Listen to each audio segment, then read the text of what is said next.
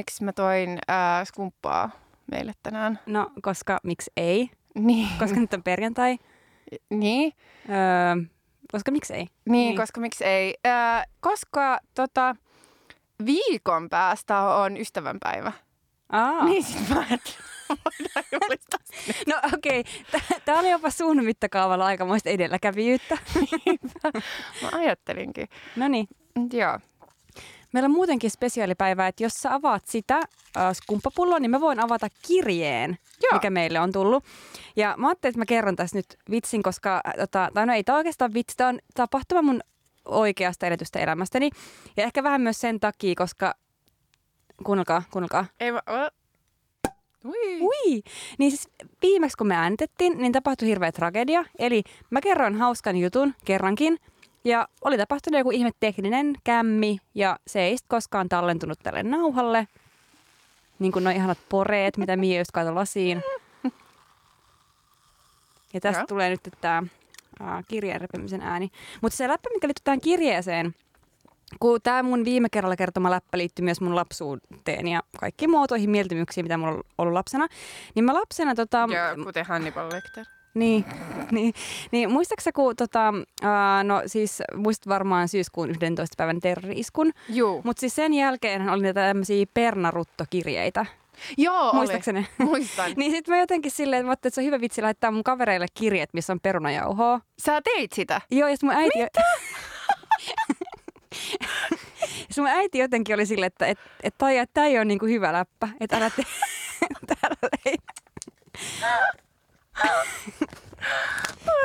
on varmaan sydäri niiden niin vanhemmat. Niin, no ei ne nyt, eh, mutta tota, nyt tulee täältä kirja. Ui, ui, ui. No mä ajattelin, että onko tämä antikliimaksi, jos se, se onkin joku haukkumakirje. Ei, en kestä. No. Kato. Mitä? Ei. Ei kukaan tehnyt tollasen. Apua. Siis kuulijoille kerrotakoon, että me ollaan saatu postissa, täällä ei ollut pernaruttoa Oi olla. jauhetta, täällä jotain muuta. Siis tää on tämmönen niin kuin kirjottu äh, tekstiilityö, missä näyttää, että se itkee kohta. Niin kohta. Mä niin liikuttunut. Et tässä on niinku tämä meidän tämmöinen kuva, mikä meillä on tuossa tää niinku podcastin tämä profiilikuva. Meillä on tässä punaviinilasit kädessä ja tässä on kirjoitettu tämmöinen teksti, missä lukee, että se on punaviiniä ja we are doing it. Tämä on siis viittaus tota, ää, siihen Nytin podcast-listaukseen, jossa ne virheellisesti kuvasi meitä ää, silleen, että me juodaan jaksoissa valkoviiniä ja suunnitellaan vallankumousta. Niin. Mikä oli niin kuin molemmilta kohdilta väärin. Siis, koska, no nythän me juodaan skumppaa, että jonkinlaista val- valkoviiniä. Mutta tota, ja me totta kai me ei suunnitella, me tehdään vallankumousta. Siis Ja. kiitos Herra Jumala, kuinka hieno. Todellakin, siis tämä kippis lähti nyt sulle tämän upean kirjontatyön tekijä. Mä en nyt ala lukea tota ö, kirjettä, mikä tuli mukana, koska me voidaan liikuttua. Joo, liiaksi. liikaa. Joo.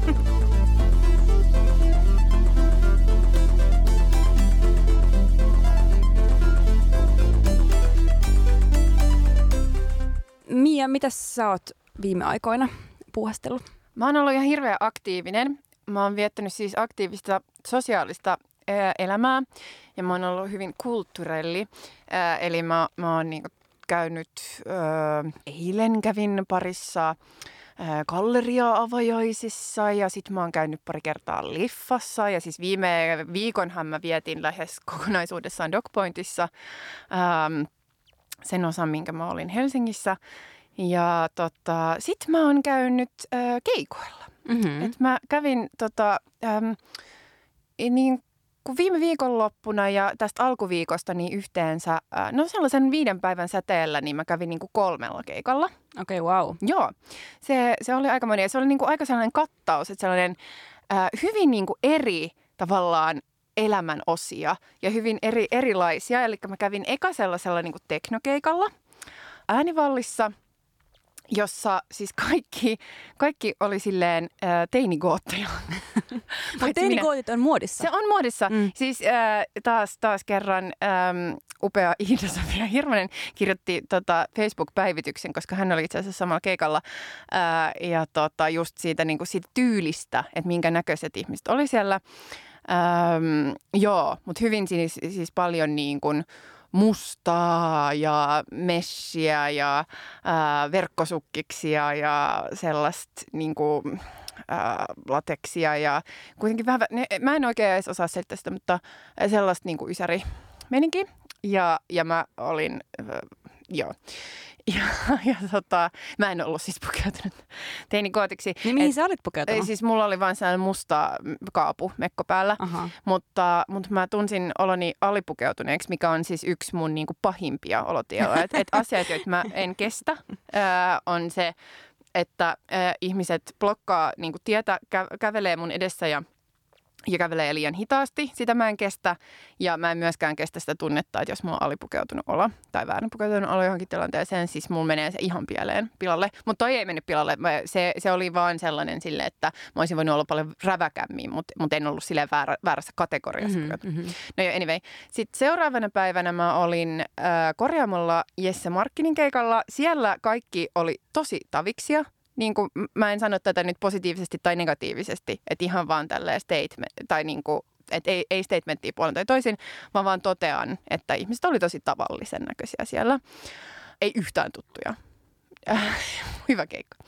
Ja sitten mä olin tota, Tavastialla Saara Klangin keikalla, jossa yleis- yleisö koostuu sataprosenttisesti suomenruotsalaisista, ää, eli paljon tuttuja. Ja paljon halauksia ja paljon sille hei hei ja tosi mukavaa, tosi mukavaa. Ihmiset myös hieno, niin kuin silleen tosi kivasti ja mielenkiintoisesti pukeutuneita. No kun suomen ruotsalaisethan on tunnetusti mukavia ihmisiä. Niin, niin. Uh, mutta ei kaikki ole niin mielenkiintoisia kuin ne ihmiset, jotka oli niinku siellä. Et siellä Mhm. oli vielä silleen, niinku, koska uh, siinä just ehkä silleen kohtaa silleen sellainen mie- in, niin kuin mielenkiinto musiikkia, uutta musiikkia kohtaan. Et se oli siis muuten, se oli puoli täysi tai puoli tyhjä se sali, mutta ihan sairaan hyvä keikka. Ää, mutta just silleen, että et vaan niinku pelkästään ehkä vähän tällainen tietää, tietää keikka. No joo, anyway. Ja se, se keikka oli itse asiassa mie, ää, niinku miellyttävä kokonaisuus kaiken kaikkiaan. Mutta nämä toiset kaksi keikkaa, niin, niin niiden jälkeen tuli sellainen fiilis, että mä voisin antaa tällaisen pienen ää, vinkki, vinkkivihkosen tota, ihmisille, jotka, jotka ei käy niin usein keikoilla, mutta menee niin kuin silleen välillä ja sitten ei oikein tiedä, että miten keikoilla pitäisi käyttäytyä ja, ja etenkin niin kuin silleen, että jos, jos tota, ei ole sellaista rutiinia siinä, niin ää, Eli tästä alkaa meidän podcastimme uusi osio, eli tapakouluttaja Mia Haglundin vinkkinurkka. vinkkinukka. No, mä yritän pitää tämän tiiviinä. Mutta ensinnäkin tärkeää, siis mä ymmärrän, kukaanhan ei, tai no jotkut on tosi, jotkulla, joillakuilla ihmisillä on hirveän kova itseluottamus, niin ne ehkä menee keikoille myös yksin. Ja se on tosi kiva. Mä, mä en usein mene yksin. Mutta, tota, äh, mutta vaikka menee kaverin kanssa, niin siinä vaiheessa, kun se keikka alkaa, niin äh, älä juttele. Et, et olkaa hiljaa. Että niinku kattokaa sitä keikkaa, tanssikaa, niinku riehukaa tavallaan siinä mielessä sen keikan mukana täysillä. Se on, se on tosi jees. Mutta älkää jutelko toisten kanssa. Paitsi, mutta mut, okei, mutta päteekö toi sun mielestä festarikeikoilla? Mm, siis riippuu missä sä oot. Niin, Et niin. jos sä oot siellä niinku tosi lähellä ja tavallaan siinä porukassa tavallaan siinä, että, että jotka, jotka niinku on tulossa tullut niinku katsomaan sitä keikkaa vartavasten, niin silloin, silloin se pätee. Mutta jos on vähän taaempana ihmiset tavallaan siinäkin vähän liikkuu estat, silloin voi ottaa paljon rennommin totta kai. No niin, mä oon samaa mieltä. Ja sitten kun mulla on myös tu- tultu valittamaan, että kun mä oon puhunut jonkun keikalla, ja mä en tietenkään puhuisi tollaisessa paikassa, mutta se oli festarikeikka ja vähän silleen just siellä kauempana, niin mun mielestä se oli myös vähän ärsyttävää. Mm. Joo, mutta tämä pätee mun mielestä etenkin jotenkin niinku teknokeikoilla ää, ja just reiveissä ja silleen, että et, ei kuulu. Siihen ei kuulu puhu, puhuminen ja keskustelu. Se, se häiritsee siis tosi paljon. Mutta kaikki just niin kuin liikkuminen ja tanssiminen ja silleen sellainen, niin kuin, koska siinä niin usein tulee sellainen fiilis, että vaikka kaikki tekee vähän niin kuin omaa juttua, niin sitten on kuitenkin sellainen yhteinen, jotenkin sellainen iso möykky, joka niin kuin liikkuu sen biitin tahdissa. Se on tosi kivaa, mutta puhe häiritsee sitä. Sitten on tämä niin kuin iku, ikuinen tavallaan tilanviemisaspekti. Eli älä, älä töni, että jos sä huomaat, että kun sä tanssit, että sun niinku selkä tai, tai käsi tai olkapää, mikä tahansa, niinku koko ajan repetatiivisesti koskettelee jotain toista henkilöä, niin silloin sä seisot liian lähellä. Et sit sun pitää ottaa vähän niin kuin silleen, tai, tai itse jotenkin niin kuin muokata sitä sun liikkumista silleen, että sä et koko ajan tönistä toista henkilöä, koska se on hirveän ärsyttävää myös. Öö, ja säähän on, tämä on vaikea laji. Tämä on niinku taitolaji, että sä pystyt olemaan sellaisessa tavallaan vähän sumpussa, mutta ilman, että sä niinku tönitti muita ihmisiä. Niin sitä kannattaa sille, sitä kannattaa miettiä siinä, kun on, että et no niin, aa, nyt kyllä tuntuu siltä, että mä oon tosi monta kertaa mun tavallaan liikkumisen takia törpännyt tähän ihmiseen, joka seisoo mun takana tai edessä. Nytpä mä liikun vähän eri lailla. Mutta tiedätkö mikä vaikuttaa tohon kanssa ihan tosi paljon?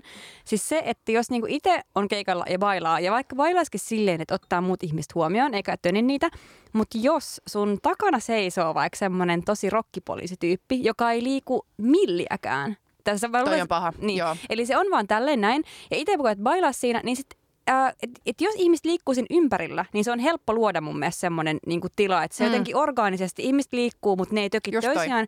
Mutta jos joku on siinä ihan paikallaan, niin se vaikeuttaa tätä kaikkea liikkumista ihan sikapaljon. Joo, siis älä ole rokkipoliisi. Se on niin seuraava. Että jos sä haluat olla rokkipoliisi, älä ole siinä, missä ihmiset tanssii.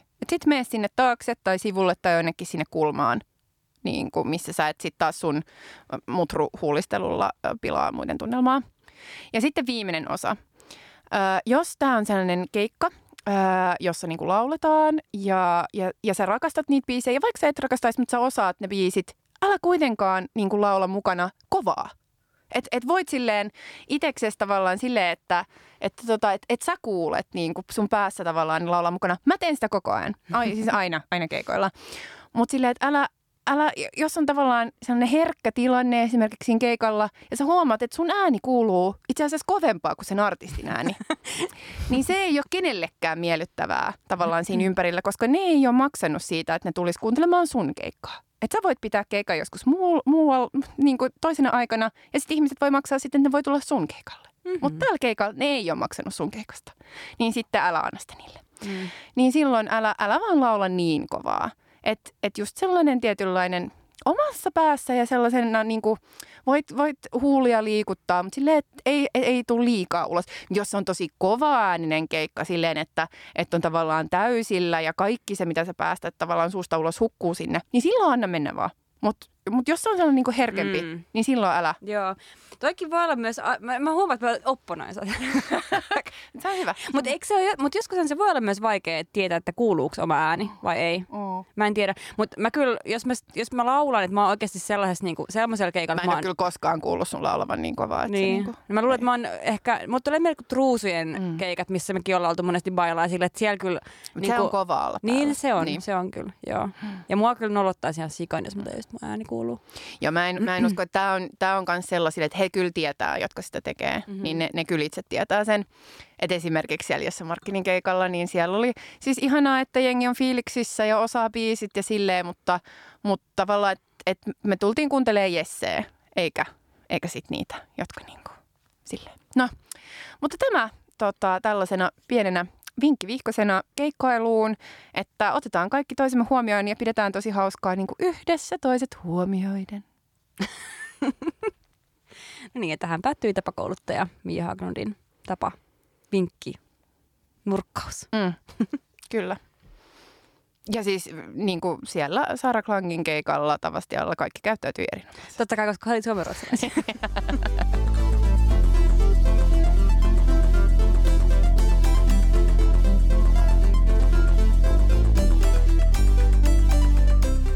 Mä oon tässä lähiaikana yrittänyt ottaa haltuun äänikirjojen kuuntelemista. Ja se on mulle vähän jotenkin uusi mm, tälleen ei se ole genre, se ei ole niin oma genrensä, vaan se on niin oma lajinsa.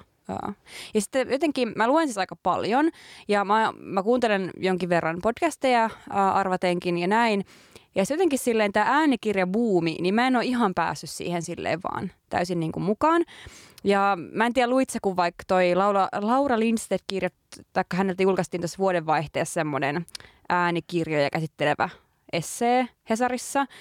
Ja mä luin siitä, mä en ole lukenut sitä. Joo, ja sitten jotkut moittikin, että se on vähän tälle elitistinen ja muuta, mutta mä taas huomasin, että, että mä oon kyllä ehkä sen verran kirjallinen elitisti, että mä olin kuitenkin aika niin kuin silleen samaa mieltä monista sen esseen teemoista ja siitä niin kuin äänikirja-asiaan niin kuin liittyen.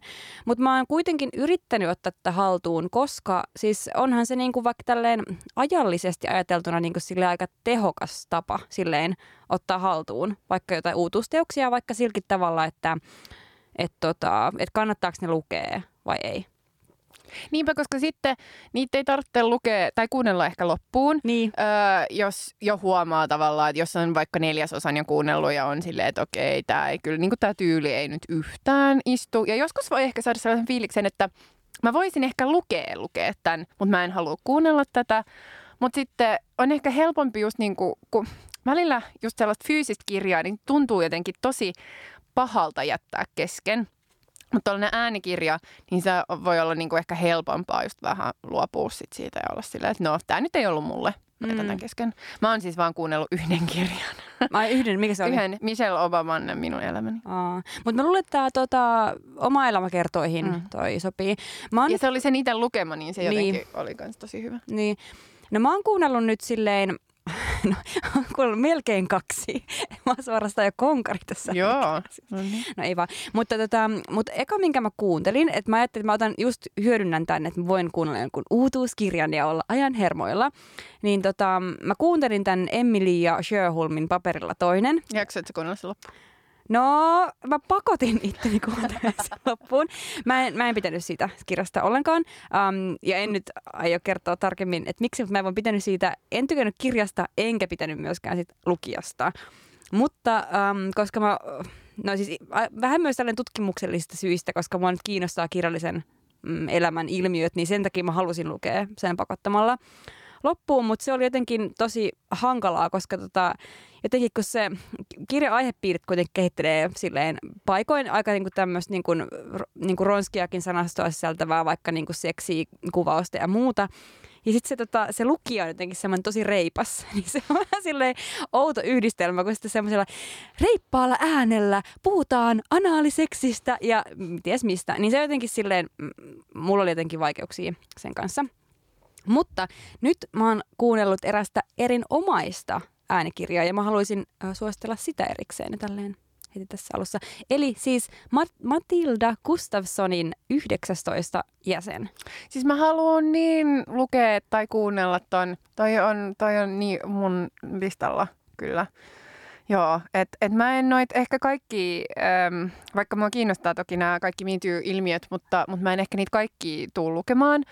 Mutta toi on siis sellainen, joka mulla on ihan silleen, että ton, ton mä ehdottomasti haluan lukea. Ehkä myöskin, kun se on niin lähellä, tai tavallaan, että et, et just nämä, niin kuin, jotka kuvaa vaikka jotain Hollywoodia, niin ne on tosi mielenkiintoisia, mutta se tuntuu, että se maailma on kyllä tosi kaukana. Öö, Mutta sitten taas tämä, joka ruo- kuvaa sitä Ruotsin akatemiaa, en mä nyt sano, että mä olisin niin lähellä Ruotsin akatemiaa, mm-hmm. mutta kuitenkin, että, että se on, no, se on niin kuin maantieteellisesti lähempänä, mutta myös ehkä jotenkin se, ne kulttuuripiirit ja ylipäätään se niin kuin kirjallisuuspiirit tuntuu kuitenkin vähän eriltä ää, kuin, kuin näytteleminen tai jotenkin niin kuin nämä Hollywood-elokuvat ja, ja jotenkin ne, niin kuin, ne hahmot ja kaikki tyypit, niin se tuntuu kuitenkin vähän silleen sellaiselta, mm. että et, joo niin, niin mä haluan kyllä ehdottomasti. Joo, no mä oon puolestani lukenut jonkin verran näitä Me Too-aiheisia kirjoja ja kuunnellut jotain uh, podcasteja myöskin. Ollaan itse asiassa vähän puhuttukin tästä jossain aikaisemmassa jaksossa. Joo, sitä mä oon kuunnellut, sitä Ronan Farron Catch and Kill podcast. Joo, sama. Mutta mut siinäkin mua vaivaa vähän semmoinen sankaritoimittaja. Um, tota, hahmo, mitä siinä luodaan, tai mitä Ronan Farrow luo, luo itsestään. Mutta siis tämä 19 jäsen, ja kuten Mia sanoi, niin tämä kuvaa nimenomaan just tätä niin kuin Ruotsin akatemian ja erityisesti Jean-Claude äh, hyväksikäyttötapauksia.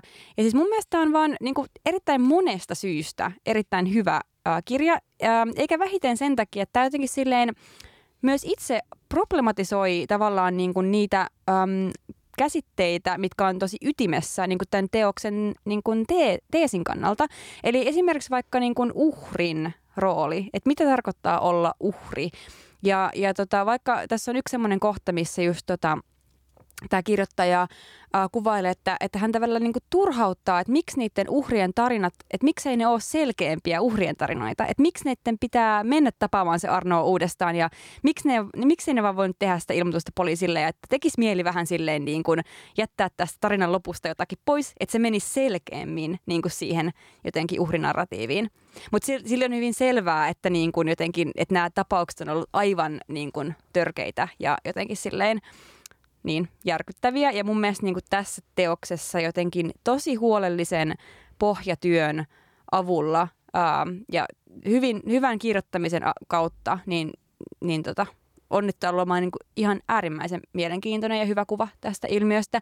Ja just vielä tämmöisestä niin kuin mun mielestä kulttuurimaailmassa – niin kuin hyvin yleisesti vallitsevasta ajatuksesta, että kaikki vähän ajattelee, että no ei mulla ole valtaa ja minä olen vain tämmöinen ja en oikeastaan voi tehdä mitään ja lölölö, vaikka oikeasti olisikin valtaa. Eli tavallaan vähän piilotellaan sitä omaa myöskin vaikutusmahdollisuutta asioihin.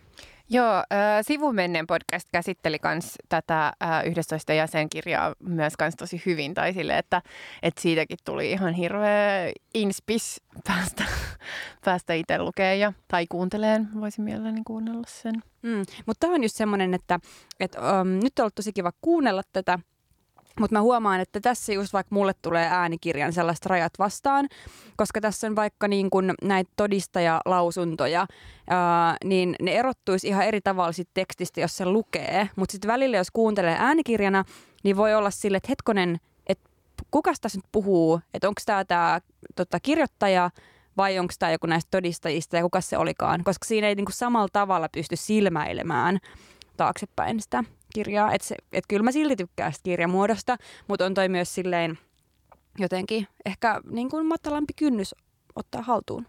Joo. Äänikirjan kautta. Minähän en lukenut sitä paperilla toinen sen takia, että ää, Kosmos ei lähettänyt sitä meille. Ää, tota, koska sitähän on lähetetty hirveän laajasti eri influenssereille. Niin, ja sitten jotenkin meidän kirja hukkui sitten postissa. Ää, niin tota, mä, ihan mä, odottelen, mä odottelen vielä Kosmokselta tällaista, että, että jos te haluatte, että mä promoon teidän kirjoja, niin lähettäkää ne mulle. Ää, mutta mä Tota... Mua, mua ei kyllä saa noin helposti promoomaan. Mä oon no silleen... ei, ei me nyt siis Kyllähän me itse asiassa ollaan saatu jonkin verran kirjoja, mitä me ei olla, mistä me ei olla mm. puhuttu. Mutta tota, yksi, vain yhden sivun olen siitä lukenut ja se on yhden mun ö, tutun Instastorista. Ai mun? Ö, ei sun. Öö, yhdestä toisesta. En, en nyt paljasta kenen, koska sitten se, e, etten tee mitään ihmispaljastuksia. Mikä No joo, anyway. mutta joo, mutta se oli niin paska. Siis sivu oli ihan paska. Ää, anteeksi, mutta se oli. Siis siinä kirjassa on varmaan parempia kohtia kuin se yksi sivu, koska siis se myöskään hän, ää, jonka tota, instas siitä, niin ei pitänyt siitä kirjasta ja halusi niin kuin, tavallaan osoittaa ehkä, että miksi hän ei pitänyt siitä kirjasta, niin varmaan valkkaisi myöskin sellaisen kohdan, joka niin alleviivatusti osoittaa, että ei ollut nyt ehkä ihan mutta tota, joo, niin mä en ole lukenut sitä. Niin. Nyt mä en tiedä, oliko tämä ilkeetä. Anteeksi, ei se, ei se, ei, ei, en mä siis tarkoita mitään muuta kuin, että yksi sivu, jonka niin. mä siitä luin, niin mä en tykännyt siitä sivusta. Ei. Niin ei siis, ei, niin. siis mutta se siis saa olla sitä mieltä, mutta tämä on asia, mitä mä oon miettinyt tosi paljon. Mm. Siis, että kun, äm, vaikka tämä on esimerkki semmoista kirjasta, minkä ympärillä on paljon just semmoista hypeä ja semmoista niinku positiivista energiaa ja niinku muuta, niin sitten mä huomasin, että kun mä vaikka itse äh, Instaan äh, laitoin fiiliksiä, kun mä luin sen, niin mä laitoin ne hyvin niinku rajatulle – kohdeyleisölle. Et mä en edes laittanut niitä kaikille mun seuraajille, vaan mä niinku rajasin sitä silleen ns. läheiset kaverit, koska mulle tulee heti semmoinen olo, että nyt mä niinku just kiusaan tai mä oon ilkeä tai, tai jotakin sellaista. Mutta kun mä oon kuitenkin myös sitä mieltä, että jos kirjoittaa kirjan ja julkaisee sen ja sen niin kun tuo ulos lukijoiden niin kun saataville, niin sitten tavallaan se kirja alkaa siinä vaiheessa ehkä elää omaa elämäänsä ja pitää olla ehkä myös oikeus silleen aika niin kuin paikoin niin kuin kiukoinkin sanankäänteistä arvostella, jos sille kokee, että on tarvetta. Joo, ja siis olihan toi, ehkä mä olisin voinut vähän hienotunteisempaa ää, kuvailua käyttää, mutta se ei ollut minun makuuni mm-hmm. se. Ää, ja mä oon itse kirjoittanut elämäni aikana paljon paskaa. Kukapa meistä ei olisi. niin. Ää, kaikkea en ole toki julkaissut, mutta, mutta, tota, mutta joo, mutta ei siinä. Ja en tarkoita mitään henkilökohtaista, eikä myöskään siis, että se voi olla, että siinä olisi osioita, joista mä oikeasti tykkäisin ja monethan on sitä kehunut. Että myöskin siinä mielessä, mm. Että et sitten musta sekin tuntuu siltä, että se antaa vähän enemmän vapautta. Että jos on, jos on joku tosi kehuttu teos ja sitten itse ei tykkää siitä, mutta sitten se voi helpommin sanoa. Mutta sitten taas jos on joku tosi lytätty teos, niin sitten se tuntuu ehkä jotenkin silleen, että nyt mä oon vaan yksi kiusaaja jotenkin muiden joukossa. Niin toi on totta. Ja to, tolleen mäkin ehkä yritän miettiä, että mitä – äh, vaikka kirjoi kokee, että on vaikka edes tarve kritisoida julkisesti, että, että jos nyt on joku, mikä, mikä olisi valmiiksi saanut silleen tosi vaikka lyttäävän vastaanoton, niin en mä keksi, että mitä, mitä se niin kuin hyödyttää yhtään ketään, että mä niin kuin lisään ääneni siihen kuoroon ja on silleen, voi kun oli huono, kyllä on huono, kyllä on mennyt huonoksi kaikki, bla bla bla, pilalla on, niin, niin ei se ehkä auta hirveästi.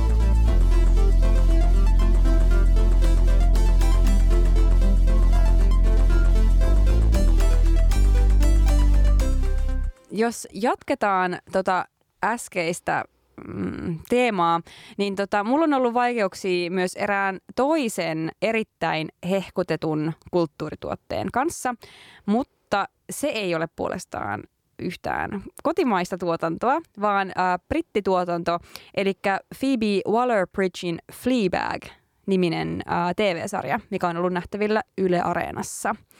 Ja mä jotenkin silleen Um, kun tosi monet oli hehkuttanut sitä jo, jo niin kuin parin vuoden ajan, koska tämähän tuli, tuli sitä 2017 mm. tai jotain semmoista, mutta muutama vuosi sitten kuitenkin. Joo, koska on jo tehty toinenkin tuotantokausi, niin kyllä se eka on varmaan joo, joo. jotain tällaista. Jep. Ja sitten tota, mä olin vaan lukenut tosi semmosia niin kuin ihastuneita kommentteja tästä ja aivan sille, että tämä on aivan mahtavaa ja muuta. Siis parasta, mitä katsoin viime vuonna tai et, niin kuin ton tyylisiä. Joo. Ja myös tyypeiltä, kehen arvostelukykyyn mä luotan. Mm. Jep. Ja seksi mä olin silleen, että okei, että hyvä, että no tää kuulostaa hyvältä, että katsotaanpas mitä tästä tulee. Ja mä olin aivan helvetin pettynyt. Se oli, siis, se oli vaan Mä oon kattonut sen yhden kauden, että tämä on niinku, eli sä oot myös kattonut sen ensimmäisen Joo, kauden. Joo, mä oon kattonut ensimmäisen, mutta en toista. Joo, eli, eli tota, tää, tosiaan tämä analyysi pohjautuu pelkästään siihen, että jos se kakkoskausi olisikin ehkä parempi, saattaa olla, niin tämä pohjautuu siis tähän ykköskauteen. J- joo, ja äh, mä en niinku opponoi tässä, tai silleen, että äh, et, et se parani. Äh, et ensimmäisten jaksojen jälkeen, mitä mä katsoin, mä olin kyllä ihan silleen, että et mitä? et, et, mikä tämä juttu oli, mistä kaikki on, on nyt hehkuttanut niin, niin paljon, että aina kun hehkutetaan liikaa, niin kyllä sitä itsekin sit vähän perääntyy ja on silleen, että okei, nyt mä en saa niin nostaa mun odotuksia liian korkealle, koska sit usein pettyy vaan sen takia, että sit joku on niin superhehkotettu. Mutta vaikka mä niin madalsin mun odotuksia, niin se tuntui kuitenkin siltä, että se, se ei nyt oikein jotenkin vastannut sitä hehkutuksen määrää. Mm. Ja tässä on niin kuin jotenkin silleen ehkä kaksi asiaa, mitkä, mitä mä oon aika paljon pohtinut silleen tälle yleisemmällä tasolla. Ja ensimmäinen niin kuin liittyy just siihen, että kuinka paljon vaikka mä silleen äh, kritisoin tätä sarjaa sen sarjan sisältöjen takia. Ja toisaalta se, että kuinka paljon siitä mun kriittisestä suhtautumisesta liittyy itse asiassa just tämän sarjan saamaan vastaanottoon. Um, eli niille, ketkä ei siis tiedä tästä Fleabagista um, sen enempää, niin tämä on siis tosiaan Phoebe Waller-Bridgein kirjoittama uh, ja ohjaama ja, ja myöskin hän näyttelee pääosaa tässä uh, sarjassa. Ja tämä hänen näyttelemänsä Fleabag-niminen hahmo on tämmöinen vähän pihalla oleva uh, tyyppi, semmoinen ehkä, minkä ikäinen hän nyt ehkä olisi, kolmekymppinen. Joo, ehkä jotain 32. Joo, jotain sellaista. Um, hänellä on semmoinen erittäin jotenkin kurinalainen sisko, uh, jonka, jonka suhdetta tässä myös kuvataan. Ja hän on erittäin rikkaan perheen ää, lapsi, mutta hänellä on vaikeuksia elämässä ja myös siis semmoista... Tai siis meidän kontekstissa. Mä, mun on pakko sanoa se, että niinku Suomeen verrattuna, mutta sitten jos Britteissä sanoo erittäin rikas, niin ne on niinku ihan sairaan rikkaita. Mutta No on okei, se niinku okei. brittien silleen, miten mä nyt sanoisin, alempaa ylempää keskiluokkaa. Niin, mutta eikö toi Phoebe Waller-Bridge ole tyyli itse joku sille aristokraattisuku? Mikä se on? Aa, no varmaan mä mietin siis tota sarjaa, että mitä siinä niinku... Niin, niin joo, kuvataan joo, joo, joo, totta kai. Joo, nyt mä en halua sekoittaa tietenkään näistä silleen keskenään. Mutta jossain... No, Mutta kyllä silleen anyway. sellaista, sellaista niinku, jos ei ihan silleen kovinta ylentä, ylempää keskiluokkaa, niin sellaista tukevaa Joo, ehkä mä otan Mutta mut tavallaan, mut ei sellainen silleen, että niillä olisi oma kartano, jossa on henkilökuntaa. Ei, No en mä tiedä, onko siellä henkilökunta, ainakaan se ei näy, mutta niillä on kyllä kartano. Siis sehän on ihan helvetin iso se, niin kun... No se on talo. No okei, mutta se on tosi iso talo. Mm. Ja se on semmoinen talo... Se ei ole kartano, kun Briteis on, kyllä sä tiedät. No, Downton toki. Abbey. Se on kartano. No okei, okei, mutta siis se on ihan helvetin iso ja hieno mm. Talo.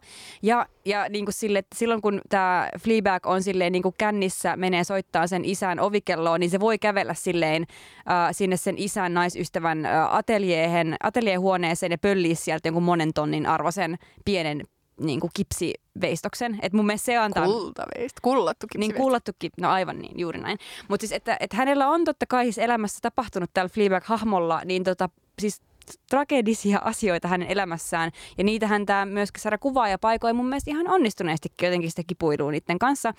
Mutta mä en vaan pääse yli tästä niin kuin luokka-aspektista, mikä mua häiritsee. Ja tämä liittyy just siihen vastaanottoon tosi paljon, että, että kun tätä sarjaa, yksi asia, mikä, mikä, miten sitä on hehkutettu, liittyy just siihen, että aa, joku milleniaali naisen kokemuksen kuvaus. Ja mä oon siellä, että kun ei kyllä vittu liity mun kokemukset yhtään tähän sarjaan, että ei kuvaa kyllä mun kokemusmaailmaa yhtään. Ja eikä sen tarvitsekaan kuvata. Mä en mitenkään, mä en, mä en ole tyyppi, joka vaatisi, että kaiken taiteen pitäisi kertoa minusta, koska en halua, se olisi tylsää. Mutta jotenkin se kehystys, että kenen kokemus nähdään yleistettävänä ja semmoisena, että siitä jotenkin voidaan jotenkin olla, että nyt tämä on se, mikä puhuttelee, koska tämä kertoo meidän elämästämme. Joo, ja mä lisäisin siihen, ehkä mulla mul oli kans niinku sama ehkä fiilis, mutta myös mun mielestä se liittyy siihen sen niinku käyttäytymiseen, jota tavallaan ei voi irrottaa mun mielestä siitä luokkakontekstista, mutta joka on vielä niin kuitenkin sellainen oma lisänsä siihen, että kuka, ketkä saa käyttäytyä niin, niin kuin douchebag-mäisesti kuin se Fleabag, kenelle se on, se on sallittua. Ja just tavallaan, että et, et ei se ole sellainen yleinen, että kaikki milleniaalinaiset voivat käyttäytyä tuolla tavalla, tai että kaikki niin kuin vois vaan just jotenkin silleen, No siis min- minkä lailla se käyttäytyy ennen kuin nämä tavallaan traagiset äh, tai tietty sellainen suuri traaginen asia tapahtuu hänen elämässään, niin jo ennen sitähän se käyttäytyy ihan selkeästi niin tavallaan tällaisen mutta just, että miten se käsittelee sen siskoa ja sen vanhe, tai siis sen faijaa ja ylipäätään se niin kuin kaikki ihmisiä sen ympärillä, niin ei se, että, että on, on mun mielestä just se, että on on ihanaa, että on tilaa niin kuin kompleksisuudelle, moni, koska ei kukaan meistä ole niin kuin ihana ja ha- haluttava ja enkeliä sille aina, eikä pidäkään olla, mutta aika harva on myöskään niin kuin, voi olla noin paskiainen koko ajan. Mä tiedän yhden toisen. Girls-sarjan hänä. Mä, mä, Ja, okei, okei, ja myös ehkä vähän Larry David Curb Your Enthusiasmissa, mihin myöskin joskus Girlsin, Girlsia on verrattu myöskin tähän, Mm. mutta mun mielestä ne ei ole verrattavissa olevia sarjoja, koska ne on niin eri, erityyppisiä. Mutta anyways, um, mutta siis joo, nimenomaan tämä, ja mua ehkä tässä on häirinnyt myös se, että kun monet on just sanonut, että että tämä sarja on nimenomaan just, niin kun, just luosta tilaa sille, että niin kun, että nuoret naiset voi olla jotenkin myös kauheita. Ja mun mielestä se ihan niin kuin legit ja val- validi pointti siis sinänsä, mutta mun mielestä just tämä, mitä sä sanoit, että kenelle se on mahdollista ja onko se myöskään se kauheus niin kuin itseisarvo. Niin, onko se mielestä tässä- ihailtavaa? Niin, että mun mielestä tässä, ja sama, sama mun mielestä niin kuin Hänähin hahmossa, niin sitten tulee vähän semmoinen niin kuin, niin, vähän niin kuin itseisarvo, niin kuin, että, että tavallaan niin kuin mietitään, että no miten tämä tyyppi voisi olla mahdollisimman kauhea ja ärsyttävä ja ällö, öö, sen sijaan, että jotenkin tutkittaisi sitä, että mikä, mitä yleensä pidetään ärsyttävänä ja, ja mitä yhteiskunnallisesti latautuneita jotain sääntöjä siihen ehkä liittyy ja usein varmaan sukupuolittuneitakin ja näin poispäin. Mm. Joo, ja just silleen, että kyllähän se tässä niinku kytketään myös siihen, että, että siihen niinku liittyy ja se pohjautuu just joihinkin myöskin tapahtumiin, että ei se, et, et se ei ole ehkä vaan silleen, että no hän nyt vain on tällainen, vaan että kyllähän siinä yritetään just niin kuin purkaa sitä, että, että on niin kuin tapahtunut tai että se niin kuin reagoi myöskin joihinkin tapahtumiin tavallaan silleen käyttäytymisellään ja, ja sitten se menee eteenpäin. Ja siis, että eihän hän myöskään ole ainoa, joka on douchebag. Mutta sitten taas siinä sarjan se äitipuolihahmo, niin musta se on taas paljon parempi douchebag. Niin, niin on, niin on, niin on. Koska se, joo, mä oon samaa mieltä. Koska se on niin överi douchebag. Ja sitä, se, se niinku, sitä ei yritetäkään, ää, siitä ei yritetä tehdä samaistuttavaa tai sellaista silleen, että, että hän vain on tällainen kompleksinen, vaan se on vaan niinku niin vitun niinku narsisti. Ja se, se on, mutta se on tosi huvittava. Mm.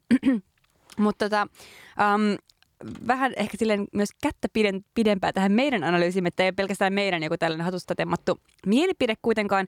Mä luin siis taannoin tämmöisen erittäin mielenkiintoisen ää, ää, Rebekka Liun kirjoittaman artikkelin, mikä on julkaistu tämmöisessä Another Gaze-nimisessä ää, nettiportaalissa, ja tämän nimi on The Making of a Millennial Woman. Ja tämä ähm, essee mm, tämän voisi niinku tämän ajatuksen tiivistää ehkä just siihen kysymykseen, minkä säkin tuossa jo vähän toit esille, eli, eli just tämmöisen, että who gets to be complex. Eli tässä kehitellään äh, muun muassa just tätä Fleabagia ja Girlsia ja myös joitakin muita tota, ähm, TV-sarjoja ja, ja kirjoja. Esimerkiksi ähm, Sally Rooneyin teoksia, mitkä mun mielestä ehkä ihan... Väärin koplattu. Mun mielestä vähän, mutta joo. Mutta tässä niinku tavallaan äh, jotenkin silleen pointtina on just tarkastella sitä, että et kenelle just tämmöinen tämmöinen näitten, nä, niin kuin semmoinen kompleksisuus, mitä vaikka nämä esimerkkisarjat ilmentää, niin kenelle se on niin kuin mahdollista. Ja tehdään aika niin kuin semmoista tiukkaa niin kuin luokka-analyysiä ää, siitä. Ja myöskin silleen, äm, en mä tiedä, mun mielestä, niin kuin, tavallaan, mun mielestä tämä essee välittää silleen hyvällä tavalla sen ajatuksen, että ottakaa nyt vittu itteenne niskasta kiinni, koska te ootte ne tyypit, ketkä voitte ottaa itteenne niskasta kiinni. Ja tämä mun mielestä on olennaista, koska jotenkin tämän hetken yhteiskunnassa niin tuntuu, että, että niitä tyyppejä, jotka on niin kuin paskimmassa asemassa yhteiskunnallisesti, niin syyllistetään aina itse siitä, että, että tee paremmin ja, ja urheile enemmän ja syö terveellisesti ja la. Mutta sitten kun on tyyppejä, kellä oikeasti olisi niitä materiaalisia resursseja niin tehdä asioita silleen ja, ja oikeasti silleen niin kuin jotenkin handlaan niitä, niin sitten jotenkin tuntuu, että tehdään paljon semmoisia esityksiä, että ah, he ovat vain uhreja, he eivät oikein voi tehdä mitään ja että, niin että oikein niin kuin jäädään kiinni siihen omaan semmoiseen kyky, kykenemättömyyteen toimia. Mm. Siis ähm, tota, pakko tuoda tähän just niin kuin, äh, sille, tulee tämän vastaparina tai ihan niin kuin täysin vastakohtana mieleen, että ähm, mä näin just viime viikon DocPointissa sellaisen kuin Overseas, jota me myös suositeltiin, äh, joka kertoo sellaista ähm, koulutuksesta filippiiniläisille naisille, jotka on menossa kotiapulaisiksi ulkomaille ja jossa niin kuin, siis silleen heitä myös opetetaan, heitä opetetaan niin kuin ihan kaikesta sille, että no ää, näin tarkasti pitää siivota nämä ja nämä ja, ää, ja täl, tälleen pitää kattaa pöytä niin kuin tällä tyyppisten standardien mukaan. Mutta sitten kun opetellaan myös siis käsittelemään niitä perheitä, joiden luoksenne menee töihin, mm. että sitten kun ää, sinua yritetään seksuaalisesti häiritä, niin mitä teet – ja, ja niin kuin annetaan ja ne niin kuin sille, antaa niille koulutusta silleen, että miten selviät sellaisesta tilanteesta tai milloin ne yrittää niin kuin kiristää sun, että ne sanoo, että sä et ole tehnyt tarpeeksi hyvää työtä, vaikka oisit tehnyt ja ei ollut halua niin kuin maksaa sulle palkkaa, niin kehen niin kuin viranomaisiin sun pitää olla yhteydessä, että sä pääset sieltä tai jos ne niin kuin on väkivaltaisia sua kohtaan ja niin edespäin, niin edespäin, että jo niin kuin ennalta tavallaan tiedostaa just sen, sen valta-asetelman, sen luokkaa sitä niin kaiken silleen ja sitten yrittää opettaa, että miten sä niin kuin handlaat sen tilanteen kanssa. Ja just oli aina silleen, että first call your agency, then call immigration. Et niin, että ne heittää sut yli maasta ulos niin, että sä pelastat itse.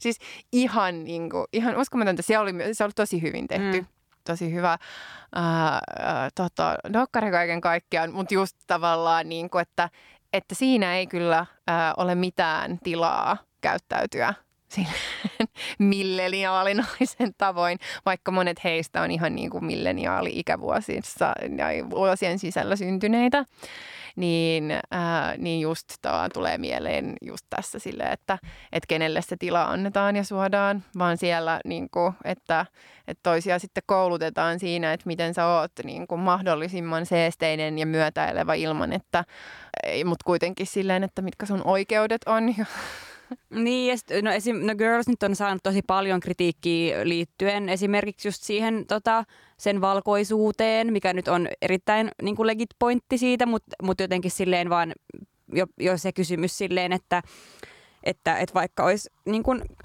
sori, tämä vähän oudoksi menee, kun pitää kurottaa, että mä saan lisää skumppaa.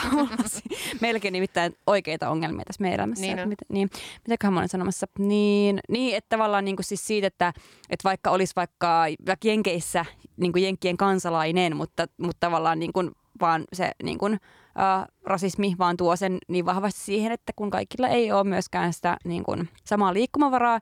Ja eikä tämänkään kritiikin pointti ole sanoa, että No koska jollain on aina huonommin, niin eivät keskiluokkaiset saa tehdä taidetta itsestään. Totta kai saa, et ei se ole se pointti. Mutta kun kaikki, mitä silleen jotenkin hyväosaiset ihmiset tekee niiden oman navan kaiveluun, niin mun mielestä se ei vaan ole se ei vaan anna mulle hirveästi niin mitään ja mä en välttämättä aina vaan näe siinä arvoa. Se voisi olla myös hyvää, mutta niin. Mm. Mutta ehkä se, mikä just niinku riso on siis, niin kuin sä sanoit jo tuossa alussa, että ei vaan se sarja itsessään, mutta sen vastaanotto. Ja just se, että sitten niinku sillä tavallaan luodaan sellaista kuvaa ja keskustelua siitä tai sellaisen freimin, että että tämä olisi niinku universaali milleniaalinaisen kokemus. Ja se on niinku just musta tosi ongelmallinen. Että eihän ehkä se sarja itsessään sitä, tai ei, ei totta kai väitä, mm, mm. mutta mut tavallaan sitten se niinku joutuu jotenkin sellaiseen. Tai samalla tavalla kuin, kuin Girls, jonka mä ymmärrän, että sen niinku tarkoitushan on ollut tavallaan laajentaa sellaista näkökulmaa, että minkälaiset just naiset voi olla. Mutta sitten siitä niinku päätyykin sellaiseksi kanssa sille, että tällaiset ovat naiset ja ei. et, et ei se niinku varmaan ole he myöskään niinku intentiona ollut tehdä niin. sellainen niin kuin typistys, mutta sitten just se kulttuurinen keskustelu ehkä myöskin sit taas johtaa siihen, että sit se menee siihen, että onhan siinä niin kuin, siinä hänen hahmossahan on kuitenkin just puhuttu siis just vaikka silleen, no just jostain niin kuin vartalon muodoista tai silleen jo, että, että ei ole niin kuin ihan sellainen kuin ne kaikki muut ovat aika sellaisissa mallimitoissa niin sitten taas, että on jotain variaatioa, että jotain tavallaan sellaisia, niin kuin, jotka äh, hierarkisoivia jotenkin tekijöitä ja sitten kuitenkin niin kuin annetaan tavallaan tilaa olla douche, mutta mut musta se, niin kuin se, ja se on hyvä pointti, mutta just musta se, se kritiikki, mitä on sitten taas kohdistettu siihen, että siinä ei ole ehkä tarpeeksi just sellaista luokkaa ja etenkään niin kuin sellaista ää, tota, ihon väriin liittyvää ja rodullistamiseen liittyvää perspektiiviä on kyllä ihan paikalla. Mm. Ja mun mielestä siis niin kuin tässä vaikka, vaikka mä nyt oon silleen kuitenkin periaatteesta mieltä, että ei nyt voi tietenkään niin kuin, pelkistää jotenkin vaikka niin kuin TV-sarjojen antia niin kuin niiden tekijöiden luokkataustaan tai mihinkään niin kuin tällaiseen. Mutta kyllä mun mielestä niin kuin näissä molemmissa tapauksissa on ihan legit pointti kiinnittää huomioon myös siihen, että että Lena Dunham nyt on sellaisesta erittäin niin kuin silleen luovan luokan, erittäin hyvin verkostoituneesta perheestä. Ähm, aika harva varmaan hänen iässään olisi saanut ikinä tuollaista mahdollisuutta, jos ei olisi niin kuin, tavallaan niitä sen niin kuin oman taustan kautta tulevia suhteita. Ja nyt siis kyllä tämä myöskin tämä, tämä Phoebe Waller-Bridge, niin kyllä tässä sanotaan, että hän on jotenkin silleen niin englantilaista aristokraatti niin kuin sukua myös. Et, et mun mielestä niin kuin myös, että kuka pääsee niin kuin tekemään ja kirjoittamaan ja tuottamaan kaikkia noita sarjoja ja tarinoita, mitkä tulee sitten semmoisiksi, niin että tulee kehystetyksi silleen just milleniaalikertomuksiksi tai mm. jotakin muut sellaista. Mm. Kun tuossa taas artikkelissa, jonka sä mainitsit, niin sitten kun siinä oli linkattu Sally Rooney, mutta, mutta musta siinä artikkelissakin jotenkin sanottiin, että, että Sally Rooneykin teoksia, kun ne niin kuin nostetaan just yhteiskunnalliseen keskusteluun, niin sitten, sitten siitä jätetään, tai musta se niin kuin – Musta viittasi siihen, että tämän kirjoittajan näkemyksen mukaan myös Sally Roonilla on esimerkiksi niin kuin marksistista analyysiä tai jotain niin kuin siellä taustalla, niin kuin jaan myöskin itse tämän näkemyksen, mutta mut sitten kun sitä nostetaan, niin sitä nostetaan tavallaan, että ne jätetään pois. Että sitten nostetaan mm, vaan se mm. silleen, että – Että just, että tässä on nämä niin kuin, äh, just milleniaalinaisten vaikeudet, mutta just se politiikka tavallaan niin. tietyllä lailla tai tietynlainen niin poliittisuus ja näin pois. Mutta musta mä en niin kuin niputtaisi kuitenkaan sitä. Musta se on, se on moninaisen. Tai siis niin, niin, koska mun mielestä Girls tai Fleabag, niin ei niissä ole mitään marksilaista analyysiä. Mm. että silleen, sori nyt vaan. Mut no et, ei, et, ei, et, mutta... et, niin kun, et, et mun mielestä se on yksi asia, että niin kun, et jos vaikka joku naistekijä tekee jotain poliittista ja sitten se poliittisuus aktiivisesti edetään huomioimatta, mm. niin se on myös niin kuin seksismin yksi muoto. Mm. Että et sitten se menee vähän niin kuin eri kategoriaan. Niin, niin nimenomaan. Mutta niin sanoit. Niin. Joo, mutta sitä, sitä mun mielestä voi niinku olla mm. silleen, että jos haluaa niputtaa niinku Sally Roonin mm. tähän, niin, niin voi just ehkä se, että se koskee ehkä sitä keskustelua tai mitä siitä nostetaan, mutta ei ehkä sitä itse te- mm. teoksia. Mä en niinku laittaisi ihan mm. tähän. Ehkä semmoisena loppukaneettina vähän tästä teemasta, että mä oon miettinyt just sellaista niin kun, jakoa, että niin kun, mm, kun jotkut on vaikka sanonut Girlsista, että ah, se on niin radikaali sarja ja kaikkea muuta, niin mun mielestä Girlsissa ei ole mitään radikaalia. Se ei ole siis radikaali siis siinä merkityksessä kuin mitä radikaalius tarkoittaa, että se ei niin kuin mene niin kuin tavallaan siihen niin kuin ongelman juureen ja se ei niin kuin muuta sitä, se ei laita mitään päälailleen. Sitä voi sanoa, että se on joiltain osin edistyksellinen, edi, eh, jo, joiltain osin edistyksellinen, ei kaikilta osin, joiltain osin kyllä, että se jo, paikoin laajentaa just jotain semmoista niin kuin kuvaa, että, että vaikka, että minkälaisia tyyppejä näkyy. Mm, murtaa TV-ssä. jotain normeja. Niin, joitain normeja. Ja ei, en mä halua niin kuin sanoa, että ei sillä olisi mitään ansioita. Ja sama Fleabagilla, siis niin kuin, varmasti sillä niin kuin on, niin, ja, ei varmasti, vaan onkin. Etenkin siis mun mielestä niin kuin, sen käsikirjoitukseen mun mielestä liittyy semmoisia niin kuin, ihan oivaltavia niin kuin juttuja, miten se kerrotaan, vaikka se silleen, ainakin Joo. siinä ekassa tuotantokaudessa. Ja se on mun mielestä, niin kuin, että se yllättää katsojan ja silleen katsoja jää itsekin kiinni jotenkin siitä, että miten mä nyt ajattelin tuon ehkä noin pinnalliseksi tyypiksi. Ja sitten huomaakin, että siellä nyt on jotain mm. taustalla enemmän. Et niin, et voi olla, voi olla niin kuin edistyksellinen tai radikaali, mutta nämä ei ole radikaaleja. Mm. Nämä voi olla joiltain osin ehkä edistyksellisiä, uutta avaavia jotain, mutta se on eri asia kuin että joku radikaali, että siltä vaaditaan enemmän. Ja sitten semmoisia vaikka TV-sarjoja, niin ei kyllä hirveästi ole.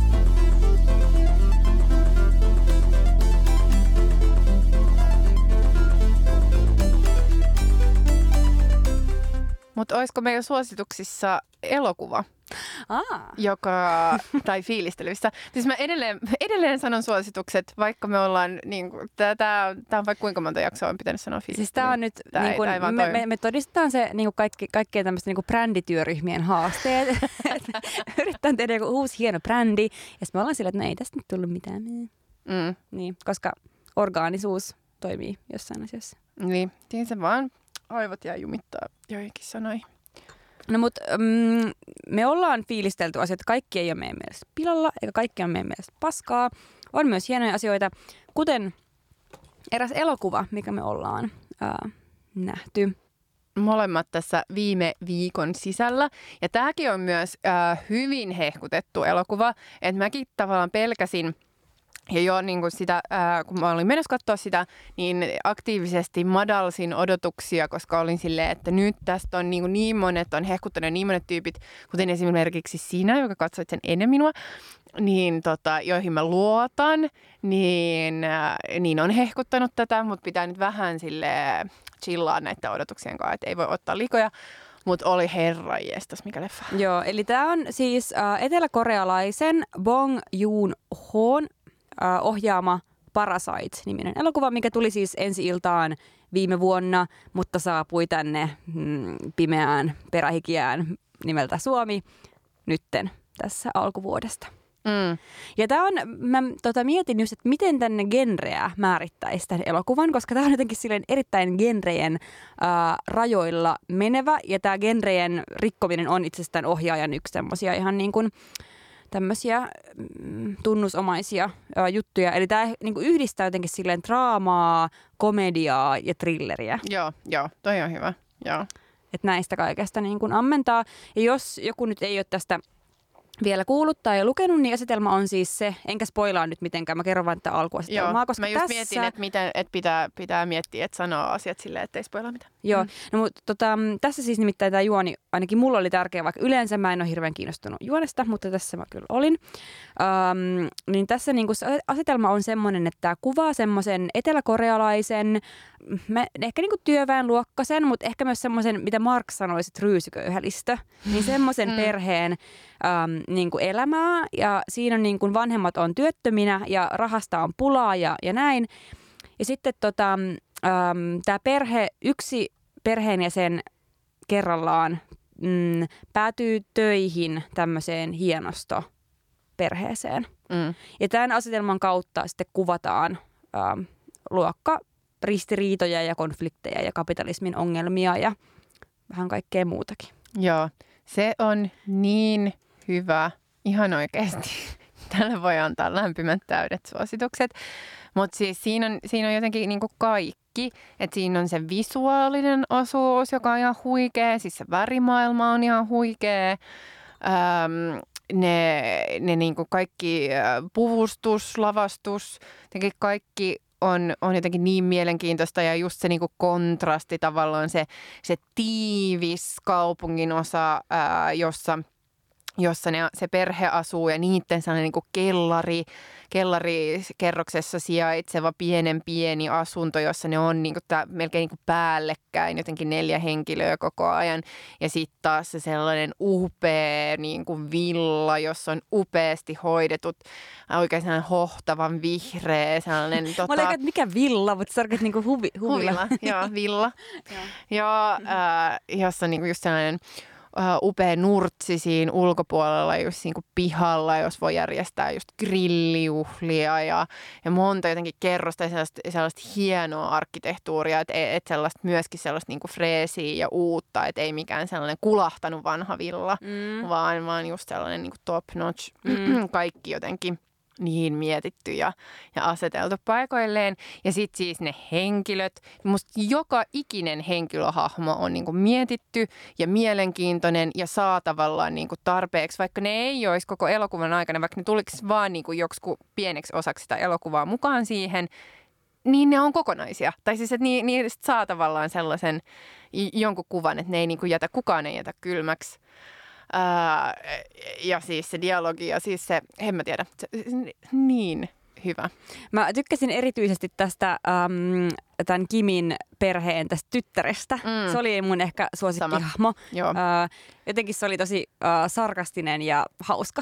joo, joo, joo, joo. Mutta se, minkä takia mä ehkä niinku tolleen äm, tämmöisen just luokka-analyysin näkökulmasta erityisesti pidin tästä ää, leffasta, liittyy siihen, että tämä ei ole niin kuin, että vaikka tämä kuvaa just niin kuin luokkaan liittyvää eriarvoisuutta, niin tämä ei tee sitä semmoisella tavalla, että voi voi katsokaa, tuolla on köyhä perhe ja säälikäämme heitä ja kyynel vierähtää silmäkulmassa. Että ei, Mm. ei todellakaan Tai mitään sellainen, sellaista. että oo, he ovat varmaan tosi yksinkertaisia ja, ja tyhmiä ihmisiä, koska he ovat työttömänä. Joo, joo, tai ei, sille, ei. että ei. Ei. Joo, ja myöskin silleen toisaalta myöskin, että et, et ei, ei myöskään just tämä Kimin perhe, niin ei, ei he myöskään ole mitään semmoisia ansaitsevia köyhiä, jolle on vaan kohtalon arpa nyt erittäin huonon tuurin jotenkin heittänyt tai jotain tällaista. Että et ne on myös silleen aika ärsyttäviä paikoin ja vähän semmoisia, niin kuin, että no Joo, joo, viakkaita ja Niin, niin. kekseliäitä. Ja... Niin. Ei tässä mun mielestä just se, että, niinku, että on tilaa kuvata niinku muitakin kuin vaan sellaista niinku yhdestä muotista veistettyä niinku tyyppiä, niin tässä se niinku oikeasti onnistuu tosi Mm. hyvin ja on tosi paikallaan On, siitä. joo. Että just nimenomaan, että ne on sellaisia niin kuin inhimillisiä ää, siinä mielessä, että niiden kanssa just nauraa ja itkeä ja ni, niihin ärsyyntyy ja sitten ne kuitenkin niin kuin saa sellainen lämpimän paikan sydämessä. Ja, ja, joo, Mutta mun mielestä myöskin niin kuin sit taas sama siitä tota, ää, yläluokkaisesta perheestä, että nekään ei ole sellaisia niin kuin yksulotteisia, että pelkästään jotenkin sellaisia pahoja, koska niillä on rahaa, tai sellaisia hyviä, koska ne on niin kuin puhtaita ja Mm. mm. jotenkin niillä on kaikki kunnossa, tai silleen, että nekin on sellaisia jotenkin, niissäkin on jotenkin monta, monta Mm. puolta ja huumoria ja Ja, ja tavallaan just niinku se, että niinku luodaan tämmöisiä niinku rikkaita kuvauksia, niin se mahdollistaa myös sen, että jotenkin niiden luokkasuhteiden käsittely saa jotenkin silleen paremmin tilaa hengittää. Mm. Että se ei tule tavallaan niin semmoisten mm, johonkin just niihin yksittäisiin henkilöhahmoihin liitettyjen piirteiden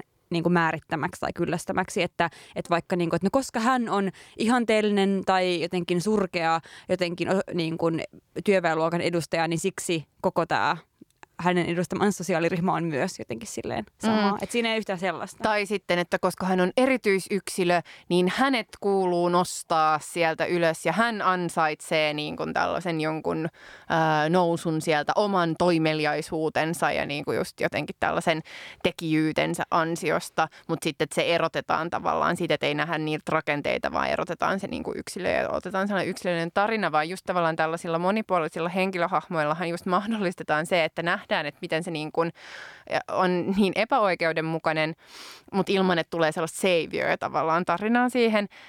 Mutta just, että kuinka absurdi luok- absurdeja luokkajaot on ja just niin kuin kuinka absurdia sellainen varallisuuden noin niin kuin epätasainen jako on, mutta just sellaisella hyvällä tavalla. Joo, ja mua kiinnostaa ja on lähiaikoina kiinnostanut muutenkin tosi paljon just sellaista, että niin kuin luokkaerojen konkretisoituminen just tuommoisessa ää, niin kuin, mm, palkatun kotityön ää, kautta. Eli niin kuin vaikka tässä just silleen, että ne on niin kuin duunissa sillä tällä Parkin perheellä, tämä Kimin perhe. Niin se on kiinnostavaa, koska sit siinä ollaan todellakin siellä niin kuin kodissa, että ei olla missään niin kuin, jotenkin paljon steriilimmällä jossain, jossain yleisellä työpaikalla tai julkisessa tilassa, vaan ollaan todellakin kodin ympäristössä. Joo, siis taas on pakko mainita se Overseas-dokkari, että siinä olisi ollut niin mielenkiintoista just vielä seurata niitä filippiiniläisiä koti... Ää, tota, apulaisia ää, sitten niissä paikoissa, mihin ne päätyy ja just niissä niin kuin dynamiikoissa, että siinä just seurataan ja siinä oli paljon tavallaan sellaista kokemusasiantuntijuutta, että, että toiset, jotka oli ollut, niin kuin kertoi niille, jotka on menossa, että minkälaista voi tulla ja bla, bla. mutta just se, että vielä, vielä jotenkin niin kuin näkisi sen siinä eletyssä ympäristössä. Mm. Ehkä jatko-osaa mm. seuraa. Mm. Joo. Ö, mutta sitä, sitä, tätä Parasite-elokuvaa, onko sulla mitään muuta, mitä haluat vielä fiilistellä? No en mä tiedä. Se oli se, mutta se tuli jo se 19 jäsen tässä. Joo. Ei mulla oikeastaan. Joo. No mä voisin, no se Sara Klangin keikka, jolla mä olin, niin vaan ehkä osoitti mulle silleen, että ö, et varmaan aika monet suomenkieliset ei tiedä, kuka on Sara Klang. En mäkään. Joo.